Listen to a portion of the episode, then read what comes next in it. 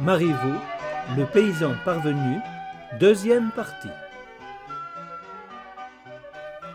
J'ai dit dans la première partie de ma vie que Mademoiselle Habert, la cadette, m'appela pendant que sa sœur s'endormait. « Mon fils, me dit-elle, nous vous retenons.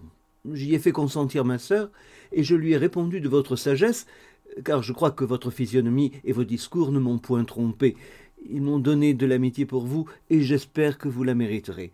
Vous serez avec Catherine, qui est une bonne et vertueuse fille, et qui m'a paru aussi vous voir de bon œil. Elle vous dira de quoi nous sommes convenus pour vous. Je pense que vous aurez lieu d'être content. Et peut-être, dans les suites, le serez-vous encore davantage, c'est moi qui vous en assure. Allez, mon fils, allez dîner. Soyez toujours aussi honnête garçon que vous le paraissez. Comptez que je vous estime et que je n'oublierai point avec quel bon cœur vous m'avez secouru ce matin dans ma faiblesse. Il y a des choses dont on ne peut rendre ni l'esprit ni la manière, et je ne saurais donner une idée bien complète ni de tout ce que signifiait le discours de Mademoiselle Habert, ni de l'air dont elle me le tint. Ce qui est de sûr, c'est que son visage, ses yeux, son ton euh, disaient encore plus que ses paroles, ou du moins ajoutaient beaucoup au sens naturel de ces termes. Et je crus y remarquer une bonté, une douceur affectueuse, une prévenance pour moi qui aurait pu n'y pas être et qui me surprirent en me rendant curieux de ce qu'elle voulait dire. Mais en attendant, je la remerciai presque dans le même goût et lui répondis avec une abondance de cœur qui aurait mérité correction si mes remarques n'avaient pas été justes, et apparemment qu'elles l'étaient, puisque ma façon de répondre ne dit plus point. Vous verrez dans les suites où cela nous conduira.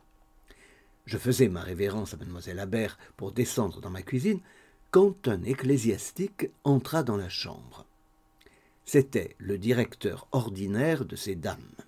Je dis « ordinaire » parce qu'elles étaient amies de plusieurs autres ecclésiastiques qui leur rendaient visite et avec qui, par surcroît, elles s'entretenaient aussi des affaires de leur conscience. Pour celui-ci, il en avait la direction en chef. C'était l'arbitre de leur conduite.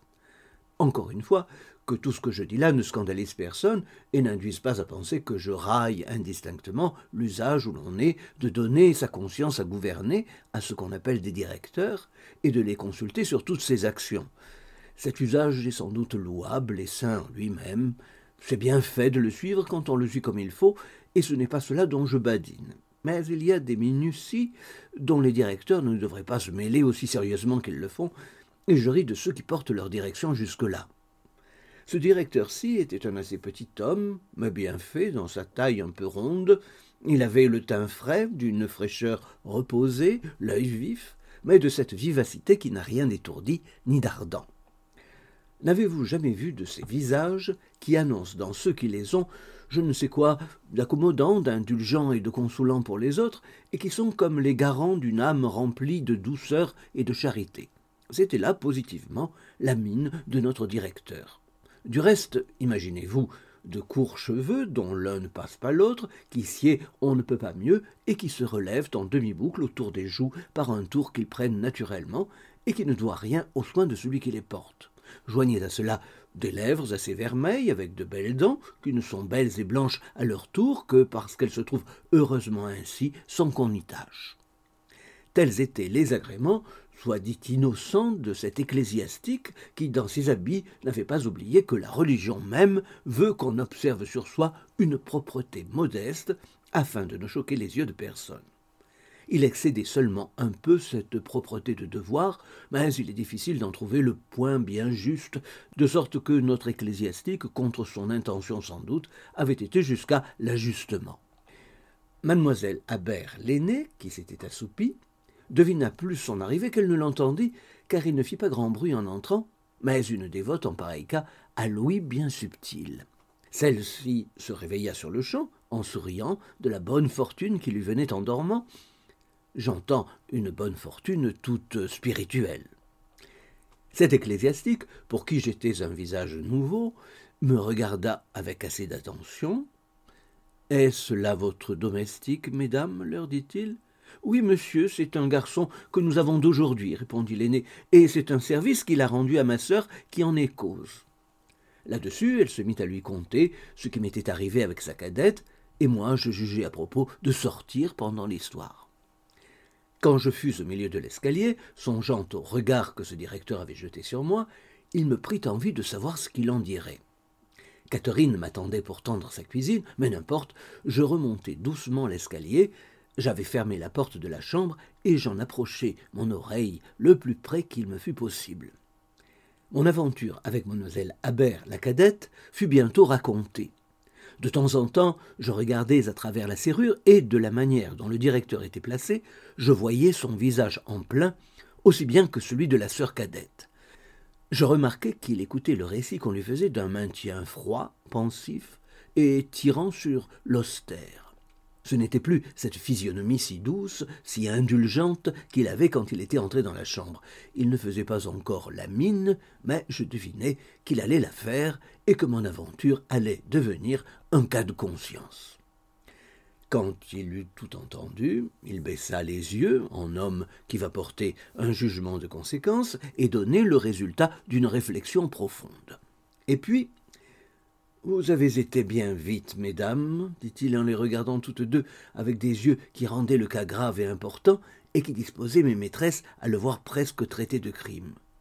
À ces premiers mots, qui ne me surprirent point car je ne m'attendais pas à mieux, la sœur cadette rougit, prit un air embarrassé, mais à travers lequel on voyait du mécontentement. « Vous avez été bien vite, » reprit-il encore une fois. « Mais quel mal peut-il y avoir là-dedans » reprit cette cadette d'un ton à demi timide et révolté. « Si c'est un honnête garçon, comme il y a lieu de le penser. Il a besoin de conditions, je le trouve en chemin, il me rend un service, il me reconduit ici, il nous manque un domestique et nous le prenons. Quelle offense peut-il y avoir là contre Dieu ? J'ai cru faire, au contraire, une action de charité et de reconnaissance. » « Nous le savons bien, ma sœur, répondit l'aîné, mais n'importe, puisque monsieur, qui est plus éclairé que nous, n'approuve pas ce que nous avons fait, il faut se rendre. À vous dire la vérité, tantôt, quand vous m'avez parlé de garder ce jeune homme, il me semble que j'y ai senti quelque répugnance. J'ai eu un pressentiment que ce ne serait pas l'avis de monsieur, et Dieu sait que j'ai remis le tout à sa décision. » Ce discours ne persuadait pas la cadette, qui n'y répondait que par des mines qui disaient toujours « Je n'y vois point de mal ». Le directeur avait laissé parler l'aîné sans l'interrompre et semblait même un peu piqué de l'obstination de l'autre. Prenant pourtant un air tranquille et bénin, « Ma chère demoiselle, écoutez-moi, dit-il à cette cadette, vous savez avec quelle affection particulière je vous donne mes conseils à toutes deux. » Ces dernières paroles à toutes deux furent partagées de façon que la cadette en avait pour le moins les trois quarts et demi pour elle, et ce ne fut même que par réflexion subite qu'il en donna le reste à l'aîné, car dans son premier mouvement, l'homme saint n'avait point du tout songé à elle.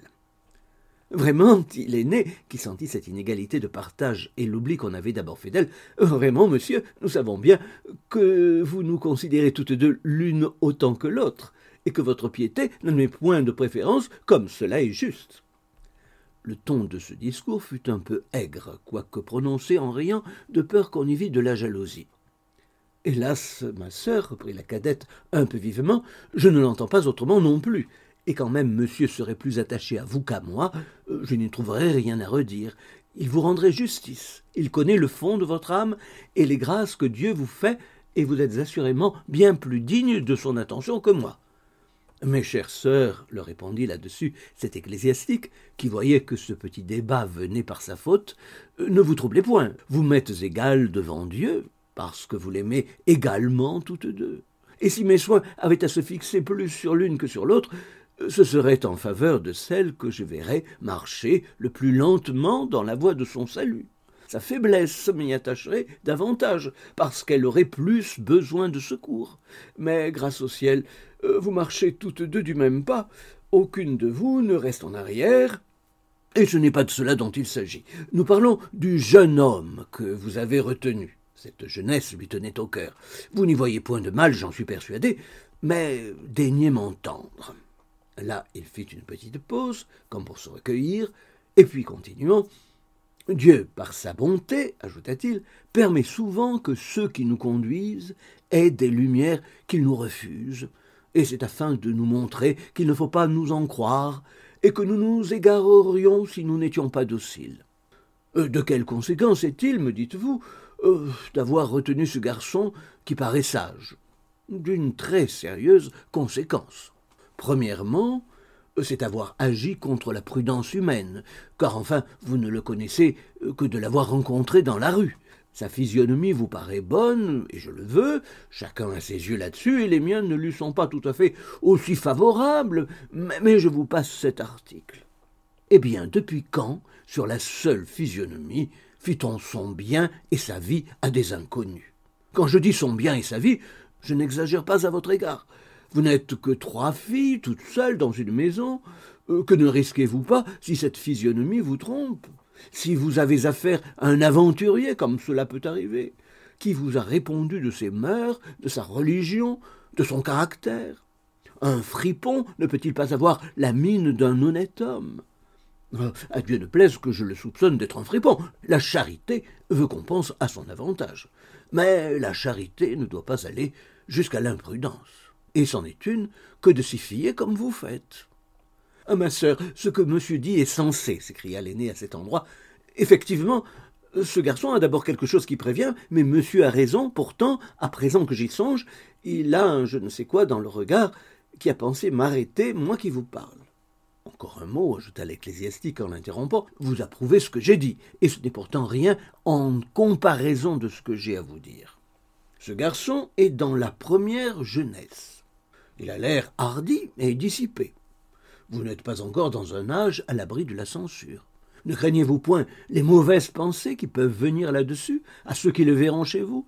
Ne savez-vous pas que les hommes se scandalisent des aimants et que c'est un malheur terrible que d'induire son prochain au moindre scandale ? Ce n'est point moi qui vous le dis, c'est l'Évangile. D'ailleurs, mes chères sœurs, car il faut tout dire, nous-mêmes ne sommes-nous pas faibles ? Que faisons-nous dans la vie que combattre incessamment contre nous, que tomber, que nous relever ? Je dis dans les moindres petites choses, et cela ne doit-il pas nous faire trembler ? Ah, croyez-moi, n'allons point dans l'affaire de notre salut chercher de nouvelles difficultés à vaincre, ne nous exposons point à de nouveaux sujets de faiblesse. Cet homme-ci est trop jeune. Vous vivriez avec lui, vous le verriez presque à tout moment. La racine du péché est toujours en nous. Et je me défie déjà, je suis obligé de vous le dire en conscience, je me défie déjà de la bonne opinion que vous avez de lui, de cette affection obstinée que vous avez déjà prise pour lui. Elle est innocente, hein, le sera-t-elle toujours ? Encore une fois, je m'en méfie. J'ai vu Mademoiselle Habert, ajouta-t-il en regardant la sœur cadette, n'être pas contente des sentiments que j'ai d'abord marqués là-dessus. D'où vient cet entêtement dans son sens, cet éloignement pour mes idées, elle que je n'ai jamais vue résister un instant au conseil que ma conscience m'a dicté pour la sûreté de la sienne. Je n'aime point cette disposition d'esprit-là, elle m'est suspecte. On dirait que c'est un piège que le démon lui tend. Et dans cette occurrence, je suis obligé de vous exhorter à renvoyer ce jeune homme, dont la mine au surplus ne me revient point en tant qu'à vous, et, et je me charge de vous donner un domestique de ma main. C'est un peu d'embarras pour moi, mais Dieu m'inspire de le prendre, et je vous conjure en son nom de vous laisser conduire. Me le promettez-vous ? Pour moi, monsieur, dit l'aîné, avec un entier abandon à ses volontés, je vous réponds que vous êtes le maître, et vous verrez quelle est ma soumission, car dès cet instant, je m'engage à n'exiger aucun service du jeune homme en question, et je ne doute pas que ma sœur ne m'imite. En vérité, reprit la cadette avec un visage presque allumé de colère, je ne sais comment prendre tout ce que j'entends. Voilà déjà ma sœur liguée contre moi, la voilà charmée du tort imaginaire qu'on me donne, et ce n'est pas d'aujourd'hui qu'elle est de cette façon-là à mon égard, puisqu'il faut le dire, et que la manière dont on me parle m'y force, elle ne doute pas, dit-elle, que je ne me conforme à sa conduite. Et je n'ai jamais fait autre chose depuis que nous vivons ensemble. Il a toujours fallu plier sous elle pour avoir la paix. Dieu sait sans reproche combien de fois je lui ai sacrifié ma volonté, qui n'avait pourtant point d'autre défaut que de n'être pas la sienne. Et franchement, je commence à me lasser de cette suggestion que je ne lui dois point. Oui, ma sœur, vous ferez de ce que je vous dis l'usage qu'il vous plaira, mais vous avez l'humeur haute. et c'est de cette humeur-là dont il serait à propos que monsieur s'alarma pour vous, et non pas de l'action que j'ai faite en amenant ici un pauvre garçon à qui j'ai peut-être l'obligation de la vie, et qu'on veut que j'en récompense en le chassant, après que nous lui avons tous deux donné parole de le garder. Monsieur m'objecte qu'il n'a point de répondant, mais ce jeune homme m'a dit qu'il en trouverait si nous en voulions. Ainsi cette objection tombe. Quant à moi, à qui il a rendu un si grand service, je ne lui dirai point de s'en aller. Ma sœur, je ne saurais.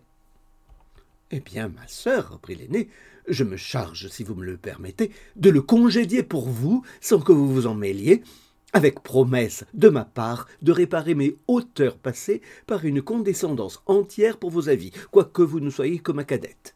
Si vous aviez eu la charité de m'avertir de mes défauts, je m'en serais peut-être corrigé avec l'aide de Dieu et des prières de monsieur, qui ne m'a pourtant jamais reprise de cette hauteur dont vous parlez.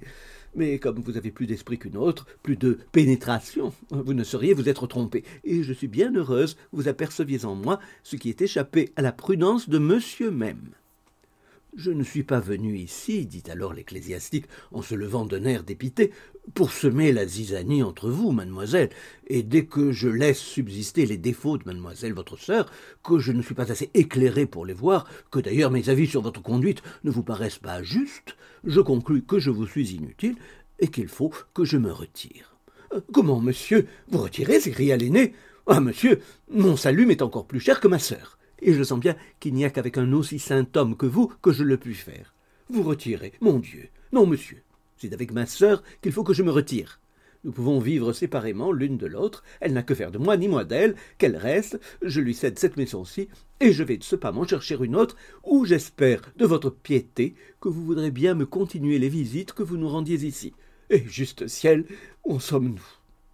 L'ecclésiastique ne répondit rien à ce dévot et même tendre emportement qu'on marquait en sa faveur. Ne conserver que l'aîné, c'était perdre beaucoup.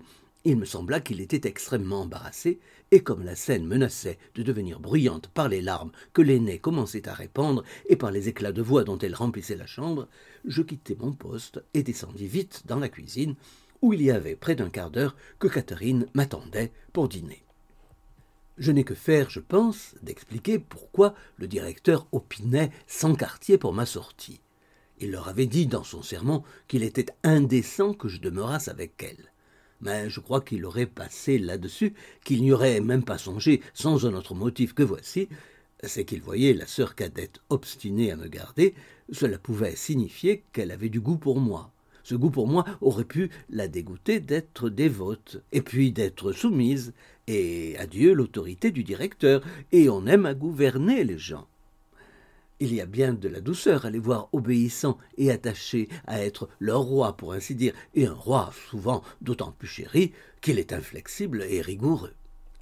Après cela, j'étais un gros garçon de bonne mine, et peut-être savait-il que mademoiselle Habert n'avait point d'antipathie pour les beaux garçons, car enfin, un directeur sait bien des choses. Retournons à notre cuisine. « Vous avez été bien longtemps à venir, me dit Catherine, qui m'y attendait en filant et en faisant chauffer notre potage. De quoi parliez-vous donc tous, si haut, dans la chambre ? J'ai entendu quelqu'un qui criait comme un aigle. Et tenez, écoutez le beau tintamarre qu'elles font encore. Est-ce que nos demoiselles se querellent ? « Ma foi, madame Catherine, je n'en sais rien, lui dis-je, mais elles ne peuvent pas se quereller, car ce serait offenser Dieu. Et elles ne sont pas capables de cela. » « Oh, que si, reprit-elle, ce sont les meilleures filles du monde, cela vit comme des saintes, mais c'est justement à cause de leur sainteté qu'elles sont mutines entre elles deux. Cela fait qu'il ne se passe pas deux jours qu'elles ne se chamaillent sur le bien, sur le mal, à cause de l'amour de Dieu qui les rend scrupuleuses. Et quelquefois, j'en ai ma part aussi, moi, mais je me moque de cela. Je vous les rembarre qu'il n'y manque rien. Je hausse le coude et puis je m'en vais, et Dieu par-dessus tout. Allons, mangeons, ce sera autant de fait. » Ce que le directeur avait dit de moi ne m'avait pas ôté l'appétit. En arrive ce qui pourra, disais-je en moi-même, mettons toujours ce dîner à l'abri du naufrage. Là-dessus, je doublais les morceaux et j'entamais la cuisse d'un excellent lapero, quand le bruit d'en haut redoubla jusqu'à dégénérer en charivari. « À qui diantre en ont-elles donc ?» dit Catherine, la bouche pleine. « On dirait qu'elles s'égorgent. » Le bruit continua. « Il faut que j'y monte, dit-elle. Je gage que c'est quelque cas de conscience qui leur tourne la cervelle. »« Bon, lui dis-je, un cas de conscience. Est-ce qu'il n'y a pas un casuiste avec elle ? Il peut bien mettre le haut là. Il doit savoir la Bible et l'Évangile par cœur. » Eh oui, me disait-elle en se levant, mais cette Bible et cet Évangile ne répondent pas à toutes les fantaisies musquées des gens, et nos bonnes maîtresses en ont je ne sais combien de celles-là. Attendez-moi en mangeant, je vais voir ce que c'est. » Et elle monta. Pour moi, je suivis ses ordres à la lettre, et je continuai de dîner comme elle me l'avait recommandé, d'autant plus que j'étais bien aise, comme je l'ai déjà dit, de me munir toujours d'un bon repas, dans l'incertitude où j'étais de ce qui pourrait m'arriver de tout ce tapage. Cependant, Catherine ne revenait point, et j'avais achevé de dîner. J'entendais quelquefois sa voix primée sur celle des autres, elle était reconnaissable par un ton brusque et décisif. Le bruit continuait et même augmentait. Je regardais mon paquet que j'avais porté le même jour dans cette maison et qui était resté dans un coin de la cuisine. « J'ai bien la mine de te reporter, disais-je en moi-même, et j'ai bien peur que ceci n'arrête tout court les bons gages qu'on m'a promis et qui courent de ce matin. » C'étaient là les pensées dont je m'entretenais, quand il me sembla que le tintamarre baissait. Un moment après, la porte de la chambre s'ouvrit et quelqu'un descendit l'escalier. Je me mis à l'entrée de la cuisine pour voir qui sortait. C'était notre directeur. Il avait l'air d'un homme dont l'âme est en peine. Il descendait d'un pas mal assuré. Je voulus repousser la porte de la cuisine pour m'épargner le coup de chapeau qu'il aurait fallu lui donner en me montrant, mais je n'y gagnai rien, car il la rouvrit et entra. « Mon garçon, » me dit-il, en rappelant à lui toutes les ressources de son art, je veux dire de ces tons dévots et pathétiques qui font sentir que c'est un homme de bien qui vous parle. « Mon garçon, vous êtes ici la cause d'un grand trouble. »« Moi, monsieur, lui répondis-je. » Et je ne dis mot, je n'ai pas prononcé quatre paroles là-haut depuis que je suis dans la maison. « N'importe, mon enfant, repartit-il, je ne vous dis pas que ce soit vous qui fassiez le trouble, mais c'est vous qui en êtes le sujet. Et Dieu ne vous demande pas ici, puisque vous en bannissez la paix, sans y contribuer que de votre présence. Une de ces demoiselles vous souffre volontiers, mais l'autre ne veut point de vous. Ainsi vous mettez la division entre elles. Et ces filles pieuses, qui, avant que vous fussiez ici, ne disputaient que de douceur, de complaisance et d'humilité l'une avec l'autre, les voilà qui vont se séparer pour l'amour de vous. Vous êtes la pierre de scandale pour elles. Vous devez vous regarder comme l'instrument du démon. C'est de vous dont il se sert pour les désunir, pour leur enlever la paix dans laquelle elles vivaient en s'édifiant réciproquement. À mon égard, j'en ai le cœur saisi, et je vous déclare de la part de Dieu qu'il vous arrivera quelque grand malheur si vous ne prenez pas votre parti. Je suis bien aise de vous avoir rencontré en en allant, car si j'en juge par votre physionomie, vous êtes un garçon sage et de bonne mœur, et vous ne résisterez pas aux conseils que je vous donne pour votre bien et pour celui de tout le monde ici.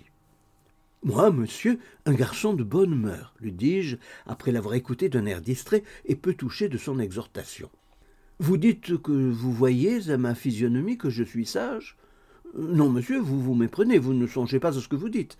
Je vous soutiens que vous ne voyez point cela sur ma mine. Au contraire, vous me trouvez l'air d'un fripon euh, qui n'aura pas les mains engourdies pour emporter l'argent d'une maison. Il ne faut pas se fier à moi. Je pourrais fort bien couper la gorge aux gens pour avoir leur bourse. Voilà ce qui vous en semble. » « Et qui est-ce qui vous dit cela, mon enfant ? » me répondit-il en rougissant. « Oh, repris-je, je parle d'après un habile homme qui m'a bien envisagé. Dieu lui inspire que je ne vaux rien.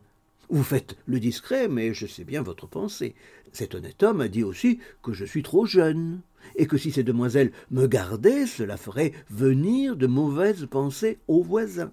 Sans compter que le diable est un éveillé qui pourrait bien tenter mes maîtresses de moi, car je suis un vaurien de bonne mine, n'est-ce pas, monsieur le directeur ?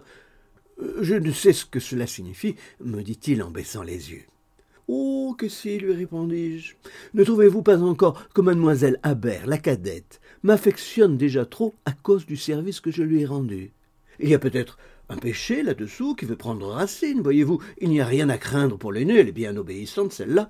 Je pourrais rester s'il n'y avait qu'elle, ma mine ne la dérange point, car elle veut bien qu'on me chasse. » Mais cette cadette fait l'opiniâtre, c'est mauvais signe, elle me voudrait trop de bien, et il faut qu'elle n'ait de l'amitié qu'envers son directeur, pour le salut de sa conscience et pour le contentement de la vôtre. Prenez-y garde pourtant, car à propos de conscience, sans la bonté de la vôtre, la paix de Dieu serait encore ici, vous le savez bien, monsieur le directeur. « Qu'est-ce que c'est donc que ce langage ? » dit-il alors. tant il y a, lui répondis-je, que Dieu ne veut pas qu'on cherche midi à quatorze heures. Rêvez à cela. Quand vous prêchez, ces demoiselles, je n'étais pas loin de la chair. Pour ce qui est de moi, je n'y entends point finesse, je ne saurais gagner ma vie à gouverner les filles, je ne suis pas si aise, et je la gagne à faire le tracas des maisons. Que chacun, dans son métier, aille aussi droit que moi. Il m'est avis que le vôtre est encore plus casuel que le mien, et je ne suis pas aussi friand de ma condition que vous l'êtes de la vôtre. Je ne ferai jamais donner congé à personne de peur d'avoir le mien. » Notre homme, à ce discours, me tourna le dos sans me répondre, et se retira. Il y a de petites vérités contre lesquelles on n'est point en garde. Sa confusion ne lui donna pas le temps d'ajuster sa réplique, et le plus court était de se sauver. Cependant, Catherine ne revenait point, et je fus bien encore un quart d'heure à l'attendre. Enfin, elle descendit, et je la vis entrer en levant les mains au ciel, et en s'écriant « Eh mon Dieu, qu'est-ce que tout cela ?»« Quoi ?» lui dis-je. « Madame Catherine, s'est-on battu là-haut ? Quelqu'un est-il mort ? C'est notre ménage qui se meurt, mon pauvre garçon, me dit-elle. Le voilà qui s'en va. » « Et qu'est-ce qui l'a tué ? » lui dis-je. « Hélas, reprit-elle, c'est le scrupule qui s'est mis après par le moyen d'une prédication de monsieur le directeur. Il y a longtemps que j'ai dit que cet homme-là lanternait trop après les consciences. » « Mais encore, de quoi s'agit-il ? » lui dis-je. « Que tout est chu, reprit-elle, et que nos demoiselles ne peuvent plus gagner le ciel ensemble. » Conclusion que c'est une affaire faite. Notre demoiselle la cadette va louer une autre maison et elle m'a dit que tu l'attendes pour aller avec elle et vous n'avez qu'à m'attendre tous deux. Cette aînée est une pigrièche, moi j'ai la tête près du bonnet, jamais les prêtres n'ont pu me guérir de cela car je suis picarde, cela vient du terroir et comme deux têtes ne valent rien dans une maison, il faudra que j'aille porter la mienne avec la cadette qui n'en a point. À peine Catherine achevait-elle ce discours que cette cadette parut. « Mon enfant, me dit-elle en entrant, ma sœur ne veut pas que vous restiez ici, mais moi je vous garde. Elle et l'ecclésiastique qui sort viennent de me dire là-dessus des choses qui m'y engagent. Et vous profiterez de l'imprudence choquante avec laquelle on m'a parlé. C'est moi qui vous ai produite ici, je vous ai d'ailleurs obligation, ainsi vous me suivrez. Je vais de ce pas chercher un appartement, venez m'aider à marcher, car je ne suis pas encore trop forte. » « Allons, mademoiselle, lui dis-je, il n'y a que vous qui êtes ma maîtresse ici, et vous serez contente de mon service assurément. »« Mademoiselle, dit alors Catherine, nous ne nous quitterons pas non plus, entendez-vous. Je vous ferai ailleurs d'aussi bonnes fricassées qu'ici. Que notre aînée s'accommode, je commençais à en être bien lasse, ce n'est jamais fini avec elle, tantôt il y a trop de ci, tantôt il y a trop de ça, pardi. Allez, sans vous, il y aurait longtemps que j'aurais planté là sa cuisine. Mais vous êtes douce, on est chrétienne, et on prend patience, et puis je vous aime. » « Je vous remercie de ce sentiment-là, dit mademoiselle Habert, et nous verrons comment nous ferons quand j'aurai arrêté une maison. J'ai beaucoup de meubles ici, je n'en puis sortir que dans deux ou trois jours, et nous aurons le temps de nous ajuster. Allons, Jacob, partons. » C'était le nom que j'avais pris et dont cette demoiselle se souvint alors. Sa réponse à ce qui me parut déconcerta un peu dame Catherine, et toute prompte qu'elle était ordinairement à la repartie, elle n'en trouva point alors et demeura muette. Pour moi, je vis très bien que mademoiselle Habert n'avait pas dessein qu'elle fût des nôtres. Et à dire la vérité, il n'y avait pas grande perte, car quoiqu'elle bredouillât plus de prières en un jour qu'il n'en eût fallu pour un mois, si elles avaient été conditionnées de l'attention nécessaire, ce devait être ordinairement la plus revêche et la plus brutale créature dont on pût se servir. Quand elle vous disait une douceur, c'était du ton dont les autres querellent. Mais laissons-la bouder de la réponse que mademoiselle Habert lui avait faite. Nous partîmes, elle et moi, elle me prit sous le bras, et de ma vie, je n'ai aidé quelqu'un à marcher d'aussi bon cœur que je le fis alors. Le procédé de cette bonne demoiselle m'avait gagné. Y a-t-il rien de si doux que d'être sûr de l'amitié de quelqu'un ? J'étais sûr de la sienne, absolument sûr, et même cette amitié, dont je ne doutais pas, je ne saurais dire comment je la comprenais. Mais dans mon esprit, je la faisais d'une espèce très flatteuse. Elle me touchait plus que n'aurait dû faire une bienveillance ordinaire. Je lui trouvais des agréments que cette dernière n'a pas, et j'en témoignais ma reconnaissance d'une manière assez particulière à mon tour, car il s'y mêlait quelque chose de caressant. Quand cette demoiselle me regardait, je prenais garde à moi, j'ajustais les yeux, tous mes regards étaient presque autant de compliments, et cependant je n'aurais pu moi-même rendre aucune raison de tout cela, car ce n'était que par instinct que j'en agissais ainsi, et l'instinct ne débrouille rien. Nous étions déjà à cinquante pas de la maison et nous n'avions pas encore dit une parole, mais nous marchions de bon cœur. Je la soutenais avec joie et le soutien lui faisait plaisir. Voilà du moins ce que je sentais et je ne me trompais pas. Pendant que nous avancions sans parler, ce qui venait, je crois, de ne savoir par où commencer pour entamer la conversation, j'aperçus un écriteau qui annonçait à peu près ce qu'il fallait d'appartement à Mademoiselle Habert, et je saisis ce prétexte pour rompre un silence dont, suivant toute apparence, nous étions tous deux embarrassés. « Mademoiselle, lui dis-je, voulez-vous voir ce que c'est que cette maison-ci ?»« Non, mon enfant, me répondit-elle, je serai trop voisine de ma sœur. Allons plus loin, voyons dans un autre quartier. » « Et mon Dieu, repris-je, mademoiselle, comment est-ce donc que cette sœur a fait pour se brouiller avec vous, vous qui êtes si douce, car on vous aimerait quand on serait un Turc. Moi, par exemple, qui ne vous ai vu que d'aujourd'hui, je n'ai jamais eu le cœur si content. Tout de bon, Jacob, me dit-elle. Oh, pardi, mademoiselle, lui dis-je, cela est aisé à connaître, il n'y a qu'à me voir. Tant mieux, me dit-elle, et tu fais bien, car tu m'as plus d'obligation que tu ne penses. Tant mieux aussi, lui dis-je, car il n'y a rien qui fasse tant de plaisir que d'avoir obligation aux personnes qui vous ont gagné l'âme. Eh bien, me dit-elle, apprends, Jacob, que je ne me sépare d'avec ma sœur qu'à cause de toi. Je te le répète encore, tu m'as secouru tantôt avec tant d'empressement que j'en ai été sérieusement touché. Quel bonheur pour moi, repris-je avec un geste qui me fit un peu serrer le bras que je lui tenais. Dieu soit loué d'avoir adressé mon chemin sur le Pont-Neuf. Pour ce qui est du secours que je vous ai donné, il n'y a pas tant à se récrier, mademoiselle, car qui est-ce qui pourrait voir une personne comme vous se trouver mal sans en être en peine? J'en ai été tout en frayeur. Tenez, ma maîtresse, je vous demande pardon de mes paroles, mais il y a des gens qui ont une mine qui rend tous les passants leurs bons amis, et de ces mines-là, votre mère, de sa grâce, vous en a donné une. Tu t'expliques plaisamment, me dit-elle, mais si naïvement que tu plais. Eh, dis-moi, Jacob, que font tes parents à la campagne? Hélas, mademoiselle, lui dis-je, ils ne sont pas riches. Mais pour honorable, oh, c'est la crème de notre paroisse. Il n'y a pas à dire non. Pour ce qui est de la profession, euh, mon père est le vigneron et le fermier du seigneur de notre village. Mais je dis mal, je ne sais plus ce qu'il est. Il n'y a plus ni vigne ni ferme, car notre seigneur est mort, et c'est de son logis de Paris que je sors. Pour ce qui est de mes autres parents, ce n'est pas du fretin non plus. On les appelle monsieur et madame.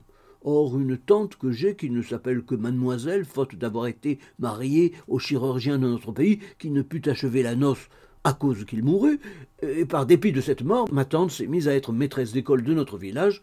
On la salue, il faut voir.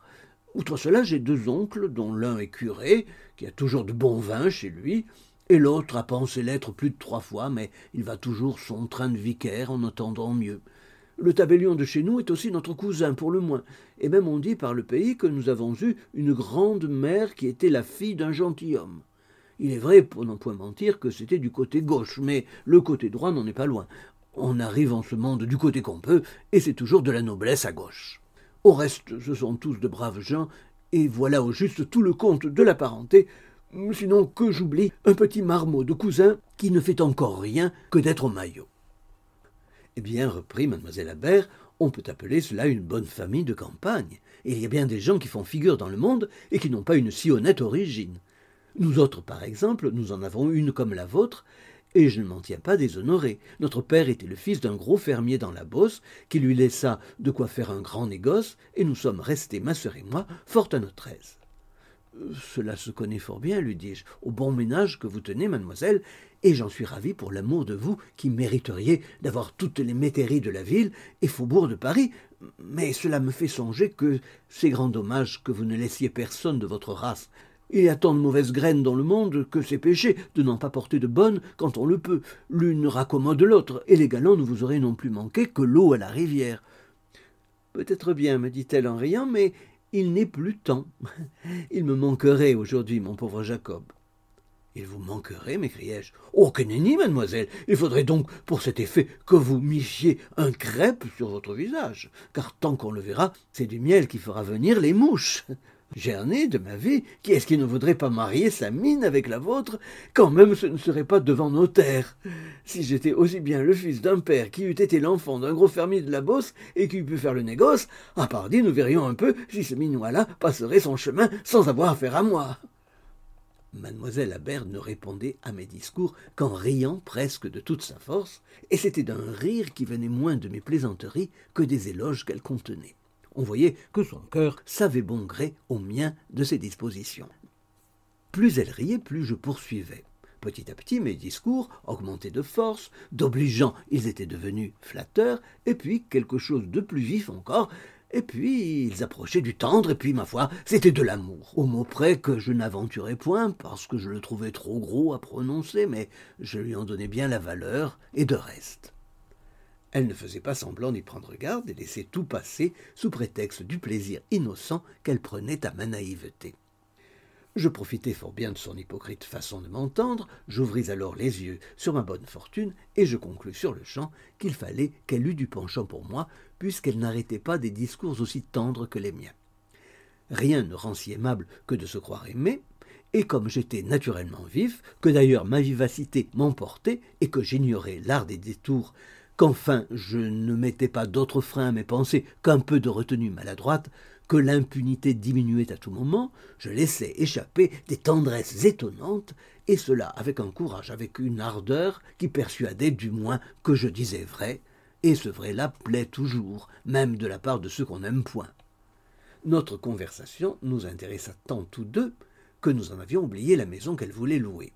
À la fin pourtant, l'embarras que nous trouvâmes dans une rue nous força de nous interrompre, et je remarquai que Mademoiselle Habert avait les yeux bien plus gais qu'à l'ordinaire.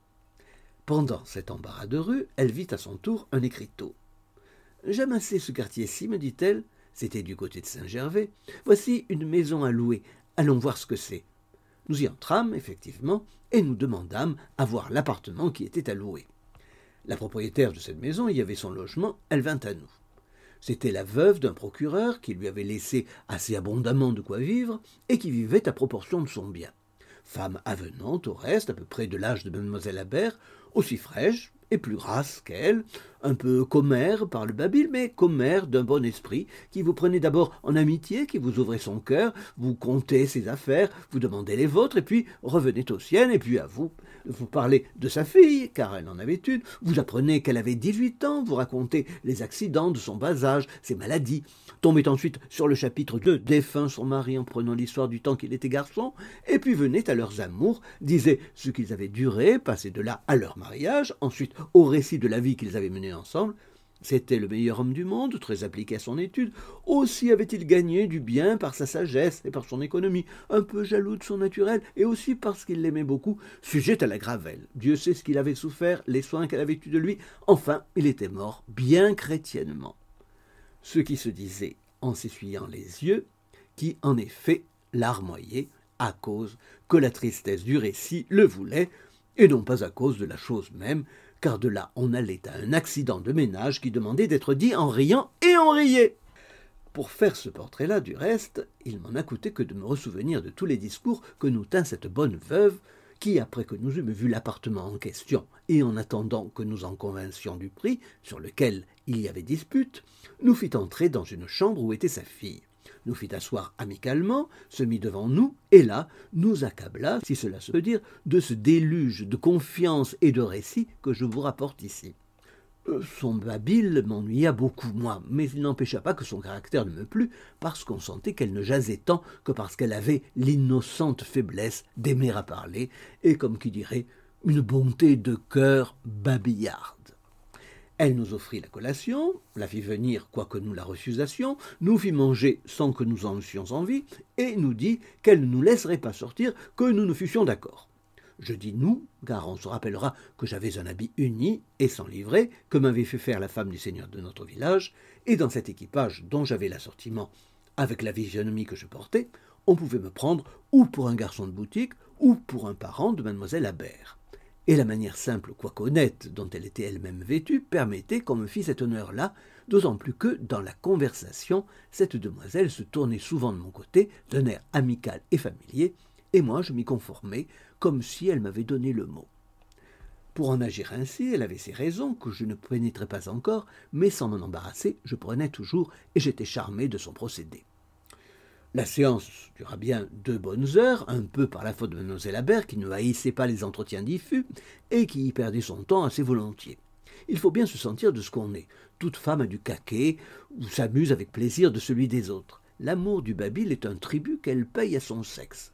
Il y a pourtant des femmes silencieuses, mais je crois que ce n'est point par caractère qu'elles le sont, c'est l'expérience ou l'éducation qui leur ont appris à le devenir. Enfin, Mademoiselle Habert se ressouvint que nous avions du chemin à faire pour nous en retourner. Elle se leva. On parla encore assez longtemps, debout, après quoi elle s'approcha de la porte, où se fit une autre station qui enfin termina l'entretien, et pendant laquelle Mademoiselle Habert caressait, flattait sur son air doux et modeste, sur l'opinion qu'on avait de ses bonnes qualités morales et chrétiennes, de son aimable caractère, conclut aussi le marché de l'appartement. Il fut arrêté qu'elle y viendrait loger trois jours après. On ne demanda ni avec qui, ni combien elle avait de personnes qui la suivraient. C'est une question qu'on oublia dans le nombre des choses qui furent dites, ce qui fut fort heureux, car on verra que Mademoiselle Habert aurait été très embarrassée s'il avait fallu répondre sur le champ là-dessus.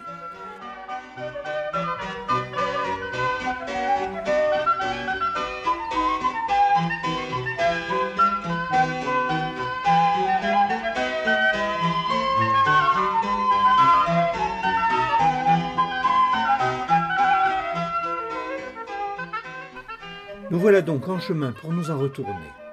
Je passe une infinité de choses que nous nous dîmes encore, Mademoiselle Habert et moi. Nous parlâmes de l'hôtesse chez qui nous devions loger. « J'aime cette femme-là, me dit-elle. Il y a apparence que nous serons bien chez elle, et il me tarde déjà d'y être. Il ne s'agit plus que de trouver une cuisinière, car je t'avoue, Jacob, que je ne veux point de Catherine. Elle a l'esprit rude et difficile. Elle serait toujours en commerce avec ma sœur, qui est naturellement curieuse. » Sans compter que toutes les dévotes le sont, elles se dédommagent des péchés qu'elles ne font pas, par le plaisir de savoir les péchés des autres, c'est toujours autant de prix. Et c'est moi qui fais cette réflexion-là, ce n'est pas Mademoiselle Habert, qui, continuant à me parler de sa sœur, me dit « Puisque nous nous séparons, il faut que la chose soit sans retour. Voilà qui est fini, mais tu ne sais pas faire la cuisine, et quand tu la saurais faire, mon intention n'est pas de t'employer à cela. » « Vous m'emploierez à tout ce qu'il vous plaira, lui dis-je, mais puisque nous discourons sur ce sujet, est-ce que vous songez à moi pour quelque autre ouvrage ? » « Ce n'est pas ici le lieu de te dire mes pensées, reprit-elle, mais en attendant, tu as dû remarquer que je n'ai rien dit chez notre hôtesse qui pût te faire connaître pour un domestique. Elle n'aura pas non plus deviné, sur ton habit, que tu en es un. Ainsi, je te recommande, quand nous irons chez elle, de régler tes manières sur les miennes.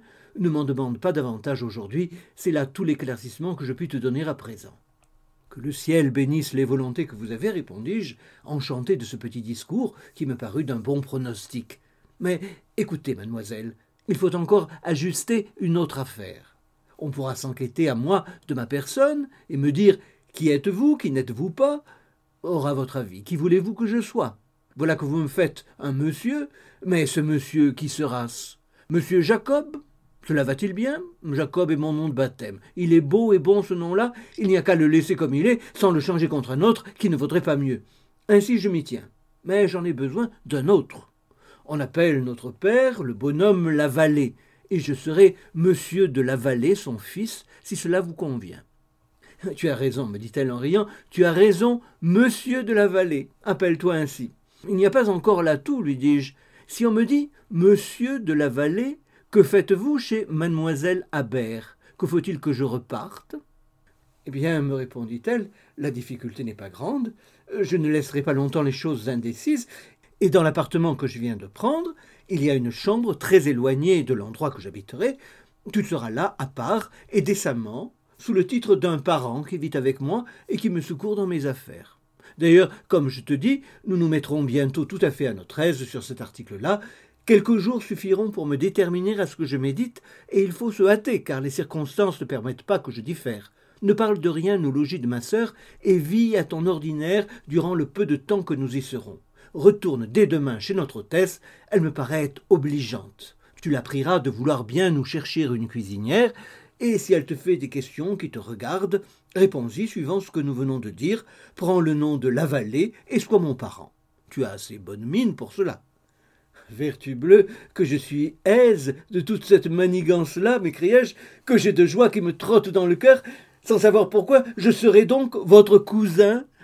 Pourtant, ma cousine, si on me mettait à même de prendre mes qualités, ce ne serait pas votre parent que je voudrais être, non, j'aurais bien meilleur appétit que cela. La parenté me fait bien de l'honneur, néanmoins, mais quelquefois l'honneur et le plaisir vont de compagnie, n'est-ce pas ? Nous approchions du logis pendant que je parlais ainsi, et je sentis sur le champ qu'elle ralentissait sa marche pour avoir le temps de me répondre et de me faire expliquer. « Je ne vous entends pas bien, monsieur de la Vallée, me dit-elle d'un ton de bonne humeur, et je ne sais pas ce que c'est que cette qualité que vous voudriez. »« Oh, malepeste, cousine, lui dis-je, je ne saurais m'avancer plus avant, et je ne suis pas homme à perdre le respect envers vous, toute ma parente que vous êtes. Mais si par hasard, quelque jour, vous aviez envie de prendre un camarade de ménage, là, euh, de ces garçons qu'on n'envoie point dans une chambre à part, et qui sont assez hardis pour dormir côte à côte du monde, euh, comment appelle-t-on la profession de ces gens-là? On dit chez nous que c'est des maris. Est-ce ici de même? Eh bien, cette qualité, par exemple, le camarade qu'il aura et que vous prendrez, la voudrait-il troquer contre la qualité de parent que j'ai de votre grâce? Répondez en conscience. Voilà mon énigme, devinez-la. Je t'en dirai le mot une autre fois, me dit-elle en se retournant de mon côté avec bienveillance, mais ton énigme est jolie. Oui, da, cousine, répliquai-je, on en pourrait faire quelque chose de bon si on voulait s'entendre. Paix, me dit-elle alors, il n'est pas question ici d'un pareil badinage. Et dans l'instant qu'elle m'arrêta, nous étions à la porte du logis, où nous arrivâmes à l'entrée de la nuit. Catherine vint au-devant de nous, toujours fort intriguée des intentions de Mademoiselle Habert sur son chapitre. Je ne dirai rien des façons empressées qu'elle eut pour nous, ni du dégoût qu'elle disait avoir pour le service de la sœur aînée, et ce dégoût-là était alors sincère parce que la retraite de la sœur cadette allait la laisser seule avec l'autre, mais aussi, pendant que leur union avait duré, dame Catherine n'avait jamais fait sa cour qu'à l'aînée, dont l'esprit impérieux et tracassier lui en imposait davantage, et qui d'ailleurs avait toujours gouverné la maison. Mais la société des deux sœurs finissant, cela changeait la thèse. Et il était bien plus doux de passer au service de la cadette dont elle aurait été la maîtresse. Catherine nous apprit que l'aînée était sortie et qu'elle devait coucher chez une dévote de ses amies, de peur que Dieu ne fût offensé si les deux sœurs se revoyaient dans la conjoncture présente. « Et tant mieux qu'elle soit partie, dit Catherine, nous en souperons de meilleur cœur, n'est-ce pas, mademoiselle ?» « Assurément, reprit mademoiselle Habert, ma sœur a fait prudemment, et elle est la maîtresse de ses actions comme je le suis des miennes. » À cela succédèrent plusieurs petites questions de la part de la caressante cuisinière. « Mais vous avez été bien longtemps en revenir. Avez-vous retenu une maison? Est-elle en beau quartier? Y a-t-il loin d'ici? Serons-nous près des marchés? La cuisine est-elle commode? Aurais-je une chambre ?» Elle obtint d'abord quelques réponses laconiques, j'eus aussi ma part de ces cajoleries, à quoi je repartais avec ma gaillardise ordinaire, sans lui en apprendre plus que ne faisait mademoiselle Habert, sur qui je me réglais. « Nous parlerons de tout cela une autre fois, Catherine, dit celle-ci pour abréger. Je suis trop lasse à présent, faites-moi souper de bonne heure afin que je me couche. » Et là-dessus, elle monta dans sa chambre, et j'allai mettre le couvert pour me soustraire aux importunes interrogations de Catherine, dont je m'attendais bien d'être persécuté quand nous serions ensemble. Je fus long dans mon service, mademoiselle Habert était revenue dans la chambre où je mettais le couvert, et je plaisantais avec elle de l'inquiétude de Catherine.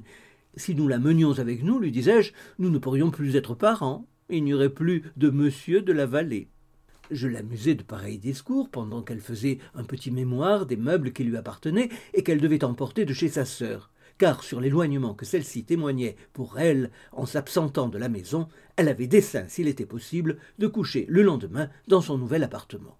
« Monsieur de la Vallée, me dit-elle en badinant, va demain, le plus matin que tu pourras, me chercher un tapissier pour détendre mon cabinet et ma chambre, et dis-lui qu'il se charge aussi des voitures nécessaires pour emporter tous mes meubles.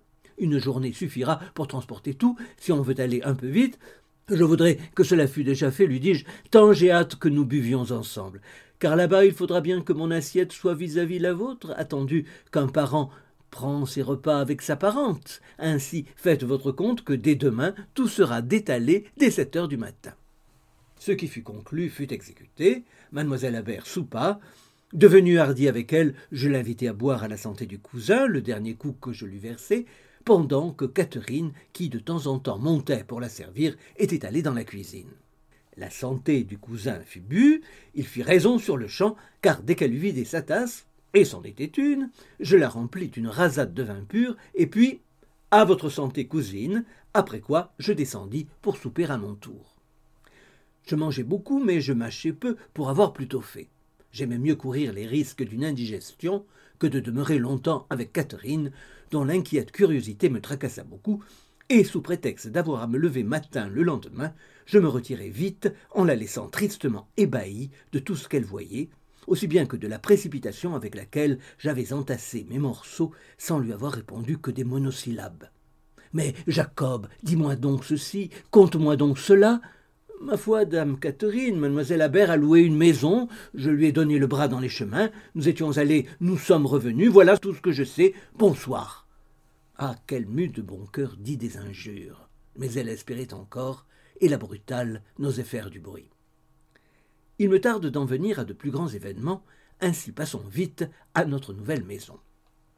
Le tapissier est venu le lendemain, nos meubles sont partis, nous avons dîné debout, remettant de manger mieux et plus à notre aise au souper dans notre nouveau gîte. Catherine, convaincue enfin qu'elle ne nous suivra pas, nous a traités à l'avenant de notre indifférence pour elle, et comme le méritait la banqueroute que nous lui faisions. Elle a disputé la propriété de je ne sais combien de nippes à mademoiselle Habert et soutenu qu'elles étaient à sa sœur aînée. Elle lui a fait mille chicanes, elle m'a voulu battre, moi qui ressemble à ce défunt Baptiste, qu'elle m'a dit qu'elle avait tant aimé. Mademoiselle Habert a écrit un petit billet qu'elle a laissé sur la table pour sa sœur et par lequel elle l'avertit que dans sept ou huit jours, elle viendra pour s'arranger avec elle et régler quelques petits intérêts qu'elles ont à vider ensemble. Un fiacre est venu nous prendre, nous nous y sommes emballés sans façon, la cousine et moi, et puis fouette cochée. Nous voilà à notre maison, et c'est d'ici qu'on va voir mes aventures devenir plus nobles et plus importantes. C'est ici où ma fortune commence. Serviteur au nom de Jacob, il ne sera plus question que de Monsieur de la Vallée, nom que j'ai porté pendant quelque temps et qui était effectivement celui de mon père. Mais à celui-là, on en joignait un autre qui servait à le distinguer d'un de ses frères, et c'est sous cet autre nom qu'on me connaît dans le monde. C'est celui-ci qu'il n'est pas nécessaire que je dise et que je ne pris qu'après la mort de mademoiselle Habert, non pas que je ne fusse content de l'autre, mais parce que les gens de mon pays s'obstinèrent à ne m'appeler que de ce nom-là. Passons à l'autre maison. Notre hôtesse nous reçut comme ses amis les plus intimes. La chambre où devait coucher mademoiselle Habert était déjà rangée, et j'avais un petit lit de camp tout près, dans l'endroit qui m'était réservé et dont j'ai déjà fait mention. Il ne s'agissait plus que d'avoir de quoi souper, et le rôtisseur qui était à notre porte nous eût fourni ce qu'il fallait, mais notre obligeante hôtesse, à qui j'avais dit que nous arriverions le soir même, y avait pourvu, et voulut absolument que nous soupassions chez elle. Elle nous fit bonne chère, et notre appétit y fit honneur. Mademoiselle Habert commença d'abord par établir ma qualité de cousin, à quoi je ripostais sans façon par le nom de cousine. Et comme il me restait encore un petit accent et même quelques expressions de village, on remédia à cela par dire que j'arrivais de la campagne et que je n'étais à Paris que depuis deux ou trois mois. Jusqu'ici donc, mes discours avaient toujours eu une petite tournure champêtre. Mais il y avait plus d'un mois que je m'en corrigeais assez bien quand je voulais y prendre garde, et je n'avais conservé cette tournure avec mademoiselle Habert qu'à cause que je m'étais aperçu qu'elle me réussissait auprès d'elle et que je lui avais dit tout ce qui m'avait plu à la faveur de ce langage rustique, mais il est certain que je parlais meilleur français quand je voulais. J'avais déjà acquis assez d'usage pour cela, et je crus devoir m'appliquer à parler mieux qu'à l'ordinaire. Notre repas fut le plus gai du monde, et j'y fus plus gai que personne. Ma situation me paraissait assez douce, il y avait grande apparence que mademoiselle Habert m'aimait, elle était encore assez aimable, elle était riche pour moi, elle jouissait bien de quatre mille livres de rente et au-delà, et j'apercevais un avenir très riant et très prochain, ce qui devait réjouir l'âme d'un paysan de mon âge, qui presque au sortir de la charrue pouvait sauter tout d'un coup au rang honorable de bon bourgeois de Paris. En un mot, j'étais à la veille d'avoir pignon sur rue et de vivre de mes rentes, chérie d'une femme que je ne haïssais pas et que mon cœur payait du moins d'une reconnaissance qui ressemblait si bien à de l'amour que je ne m'embarrassais pas d'en examiner la différence. Naturellement, j'avais l'humeur gaillarde, on a pu s'en apercevoir dans les récits que j'ai faits de ma vie, et quant à cette humeur naturellement gaillarde, il se joint encore de nouveaux motifs de gaillardise.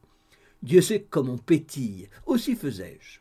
Mettez avec cela un peu d'esprit, car je n'en manquais pas, assaisonnez le tout d'une physionomie agréable, n'a-t-on pas de quoi plaire à table avec tous ces agréments-là, n'y remplit-on pas bien sa place?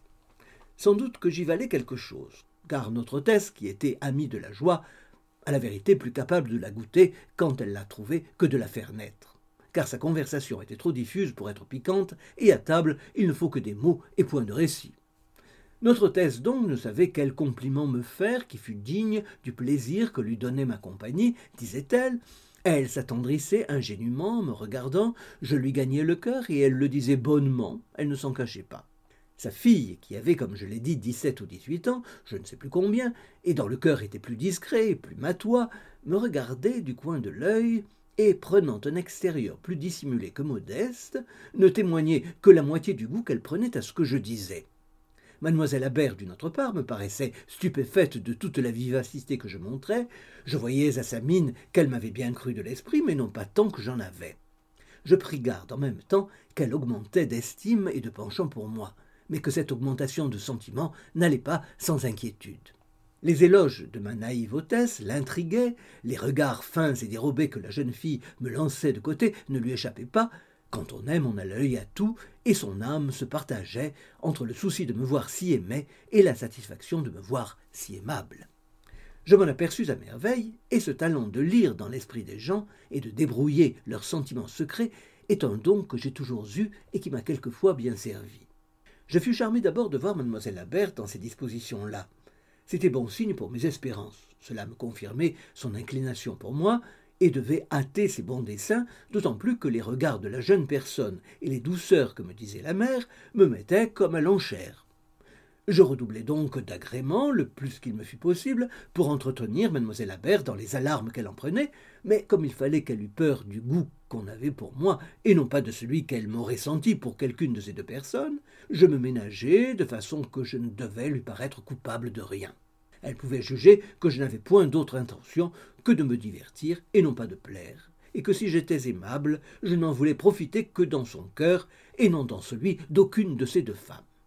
Pour preuve de cela, j'avais soin de la regarder très souvent avec des yeux qui demandaient son approbation pour tout ce que je disais, de sorte que j'eus l'art de la rendre contente de moi, de lui laisser ses inquiétudes qui pouvaient m'être utiles, et de continuer de plaire à nos deux hôtesses, à qui je trouvais aussi le secret de persuader qu'elles me plaisaient, afin de les exciter à me plaire à leur tour, et de les maintenir dans ce penchant qu'elles marquaient pour moi, et dont j'avais besoin pour presser Mademoiselle Habert de s'expliquer, et, s'il faut tout dire, peut-être aussi voulais-je voir ce qui arriverait de cette aventure et tirer parti de tout.